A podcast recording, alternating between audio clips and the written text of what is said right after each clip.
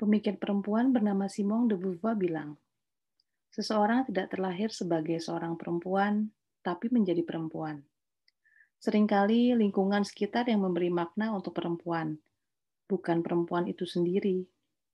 Kali ini, mari menelusuri cerita Cempaka, Alfiyah, dan Ii tentang makna diri sebagai perempuan.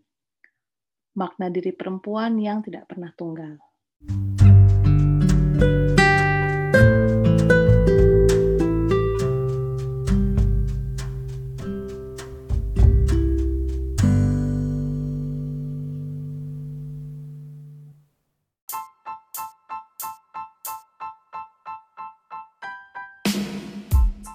Menurut aku, mitos tentang perempuan di kehidupan sehari-hari itu kalau semua perempuan ingin punya anak. Padahal, ada fakta bahwa banyak perempuan yang memutuskan untuk tidak ingin punya anak, bahkan setelah perempuan itu menikah. Ada cukup banyak artikel dan komunitas yang bisa kita temuin di internet tentang orang-orang yang memutuskan untuk tidak ingin punya anak, dan dengan alasan yang sangat bermacam-macam. Kayak tidak ingin menambah populasi manusia yang semakin padat, ingin memilih punya anak dengan cara mengadopsi, atau karena karirnya dan pekerjaannya yang harusin perempuan itu untuk nomaden sehingga situasi kondisinya kurang ideal untuk memiliki anak yang membutuhkan banyak perhatian dan stabilitas untuk masa pertumbuhannya. Ada contoh komunitas dari perkumpulan orang-orang yang tidak ingin punya anak. Komunitas itu adalah berstrike. Komunitas ini didirikan di Inggris oleh Blythe Bebino. Komunitas ini mempunyai pendapat untuk tidak mempunyai anak karena perubahan iklim yang sangat cepat memperburuk lingkungan hidup dan membuat bumi menjadi tempat yang tidak child friendly di masa yang akan datang. Dari aku pribadi, aku tipe perempuan yang memang pengen punya anak, tapi aku juga sangat menghargai pilihan-pilihan perempuan lain di luar sana yang mungkin memutuskan untuk tidak mempunyai anak. Dan aku mungkin akan memberikan pandangan ke orang-orang yang bertanya bahwa untuk tidak gampang menjudge atau menganggap perempuan yang tidak ingin punya anak itu mungkin orang yang egois atau yang dianggap kurang bagus karena nggak mau mempunyai anak gitu. Aku akan memberikan mereka masukan bahwa memang hal-hal seperti ini ada gitu dengan berbagai macam alasan. Kalau untuk aku, momen penting yang ingin aku rayakan sebagai perempuan itu pada dasarnya adalah setiap momen di mana aku merasa berdaya dan bermanfaat untuk kebaikan dan masyarakat luas. Aku alami itu momen di saat aku mengikuti pelatihan bersama Millennial reformis, karena di situ aku keluar dari zona nyaman aku sebagai diri aku sebagai perempuan, juga langkah aku untuk menjadi aktivis perempuan setelah aku mengikuti pelatihan dari Muslimah Millennial reformis itu. Aku merasa sangat berdaya dan merasa sangat percaya diri bahwa aku bisa melakukan banyak hal yang positif untuk masyarakat. Menurut aku, be yourself but be the best version of yourself. Di sini yang ingin aku tambahkan, menurut pengalaman pribadi aku juga, menjadi diri sendiri itu tetap penting. Kita nggak boleh kita harus tetap jadi diri kita sendiri. Nggak boleh merasa kita itu harus mengikuti pakem-pakem yang sudah ada di lingkungan kita hanya karena kita perempuan gitu. Kita harus tetap menjadi diri kita selama itu selama hal yang kita lakukan dan pikirkan adalah hal-hal yang positif yang menyumbang kebaikan untuk masyarakat. Kita harus tetap berjuang untuk hal itu. Jadi jangan takut untuk be yourself, but be the best version of yourself.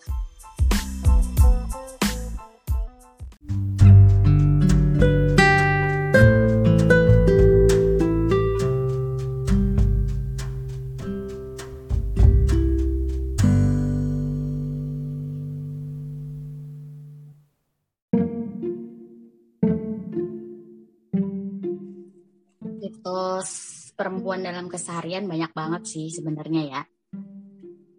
Beberapa sih akan aku coba uraikan. Seperti yang pertama terkait posisi domestic area, yang mana ya wanita itu posisinya di domestik aja, dapur, sumur, kasur.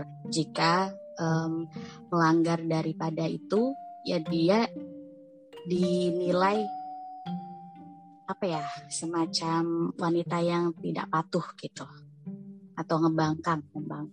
Terus kemudian wanita juga tidak patut atau kurang pas gitu, dinilai dalam bersekolah tinggi. Dia jadi semacam kurang dimaklumkan gitu untuk mempunyai cita-cita yang tinggi, apalagi untuk berkontribusi terhadap agama, bangsa, dan negara.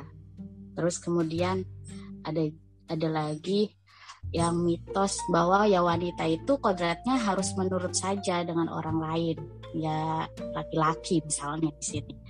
Misalkan sebelum menikah ya bergantung sama bapak, ayah, dan setelah menikah seluruh kehidupannya harus tertuju pada suaminya. Kita mulai ubah pola pikir kita, yang mana ya dari belajar kesetaraan gender, kita buka advokasi kepada sesama perempuan, terus bersekolah tinggi, dan juga tidak takut untuk bersuara. Itu langkah-langkah kecil yang kita dapat lakukan gitu selaku sebagai wanita, yang mana ya bahwa pekerjaan domestik itu bukan pekerjaan domestik, maksudnya pekerjaan itu tidak memiliki kelamin kok gitu. Semua yang ada di rumah itu bisa dikerjakan oleh laki-laki dan perempuan. Begitu pula di ranah publik, perempuan juga tidak sedikit yang bisa mempengaruhi sosial dengan lebih luas gitu. Bahwa ya Alfiyah sendiri udah berhasil gitu menyeneng gelar sarjana agama. Ya, yang mana berkuliah itu tidaklah mudah, tapi kita membuktikan gitu lewat diri kita, lewat person kita sebagai wanita, bahwa wanita itu bisa kok gitu. Kita bisa bercita-cita, kita bisa mempunyai mimpi, kita bisa ikut berkontribusi dalam hal sekecil apapun itu, baik bagi hidup kita maupun lingkungan sekitar. Terus kemudian yang seolah-olah wanita itu harus menurut A dan ini dan itu juga ya tidak betul sama sekali, karena kita punya hak kan, kita juga manusia. Wanita dan laki-laki itu ya semuanya sama, maksudnya subjek sepenuhnya atas kehidupan. Jadi tidak ada yang bisa mengatur sepenuhnya ya kecuali Tuhan. Kita juga tidak perlu patuh kepada siapapun kecuali Tuhan, dan itulah mengapa kita tidak boleh 100% tunduk kepada makhluk lain siapapun ya kecuali Tuhan. Itulah juga kita harus punya keberanian, yang mana kalau ada sesuatu yang tidak pas atau tidak pantas yang kita dapatkan, kita harus bersuara, mulai dari hal sekecil apapun itu. Untuk momen yang sepatutnya sudah harus aku rayain itu ya, aku sudah berdiri sampai saat ini menjadi perempuan atas kesadaran dan mauku gitu. Terus aku juga sebagai ketua Kopri, yang mana ketua Kopri ini Kops PMII Putri. Jadi Alfiyah ini mengetuai di cabang Jakarta Selatan itu Kak. Yang mana ini organisasi kemahasiswaan Pergerakan Mahasiswa Islam Indonesia yang tersebar di seluruh Nusantara gitu. Jadi Alfiyah ini ya salah satu momen yang menurut Alfiyah itu berharga ya, dan patut dirayakan, yang mana bahwa ternyata aku bisa loh memimpin gitu. Aku bisa menjadi seorang ketua. Dan ini bukan cakupan wilayah yang sempit, Jakarta Selatan adalah kota yang luas gitu. Jadi aku sendiri selain bangga ya tentu banyak belajar dengan diamanatkannya posisi sebagai ketua Kopri, yang mana tidak semua orang bisa melewati masa-masa sulit penuh dengan intervensi kanan kiri, dan itu ya hal-hal yang menguatkan dan mendewasakan mentalku sih secara personal ya. Karena dengan berorganisasi lewat PMI, Pergerakan Mahasiswa Islam Indonesia, aku menjadi banyak wawasan, banyak pandangan, lebih beragam dalam cara menilai, kemudian lebih bisa menekan ego, terus mengatur emosi. Dan bahkan mungkin kita karena sebagai ketua, kita juga sesekali harus mengalah gitu. Mengalahnya dalam arti kita tidak bisa terus mengedepankan apa yang kita mau, tapi kita harus berbicara tentang komunal. Selanjutnya momen yang aku banggain dan rayakan kembali adalah momen terselesaikannya studi aku di jenjang sarjana, yaitu sarjana agama, yang notabene ya aku juga berasal dari kampung-kampung halaman yang bukan perkotaan metropolitan gitu, tetapi mempunyai cita dan semangat yang tinggi. Akhirnya aku bisa membuktikan gitu bahwa aku wanita, aku punya cita, aku punya mau, dan aku punya mimpi. Dengan semangat dan kerja keras serta doa yang tidak terputus, semuanya ya seperti sekarang gitu, begini adanya. Aku bisa lulus S1, dan sekarang aku juga sedang mengenyam pendidikan selanjutnya, yaitu pasca sarjana di fakultas yang sama. Pembacaanku di buku Nalar Kritis Muslima karya Ibu Nur Rofiah bil Uzm. Dia juga seorang feminis dan sangat intens gitu bergerak di kesetaraan, bahwa ya laki-laki dan wanita adalah subjek sepenuhnya atas kehidupan, maka tidak ada yang patut kita patuhi 100% kecuali Tuhan Allah Subhanahu wa Ta'ala.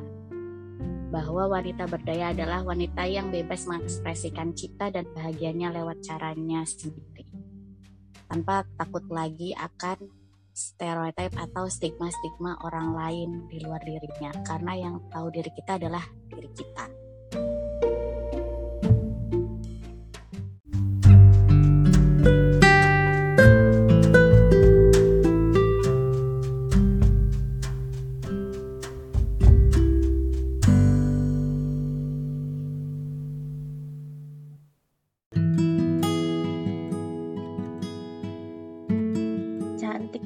Adalah sesuatu yang relatif, tapi sangat bisa dikatakan bahwa perempuan di dunia ini sudah pasti cantik secara fisik. Hanya kecantikan hatinya yang benar-benar membedakan satu dengan lainnya. Momen khususnya yaitu ketika kecantikan itu bisa saya bagi. Kecantikan dan keagungan itu bisa saya bagi. Contohnya misalnya begini. Momen ketika aku kan punya hobi nih. Hobiku itu adalah melihat keagungan alam, melihat keindahan panorama, atau melihat sosok-sosok wanita yang menurut aku memiliki mimik tertentu, ya kan. Aku selalu fokus pada hal-hal yang seperti itu. Jadi yang benar-benar aku ingin rayakan yaitu ketika aku melihat sesuatu yang dari sudut pandang aku seperti itu, makanya dari sudut pandang aku seperti itu, aku serasa ingin membagikannya, ingin membagikan kepada teman-teman yang lainnya. Ini loh kecantikan itu, ini loh, bukan hanya dari soal fisik, kulit putih, atau yang lainnya, tetapi ini loh mimik-mimik seperti ini adalah suatu keunikan yang diciptakan oleh pencipta. Dan ini adalah sesuatu yang cantik, bukan karena yang putih, bukan karena yang mulus, tetapi dari gurat-guratan yang kasar atau dari gurat-guratan yang tidak teratur itu adalah sesuatu yang sangat indah, itu adalah sesuatu yang cantik.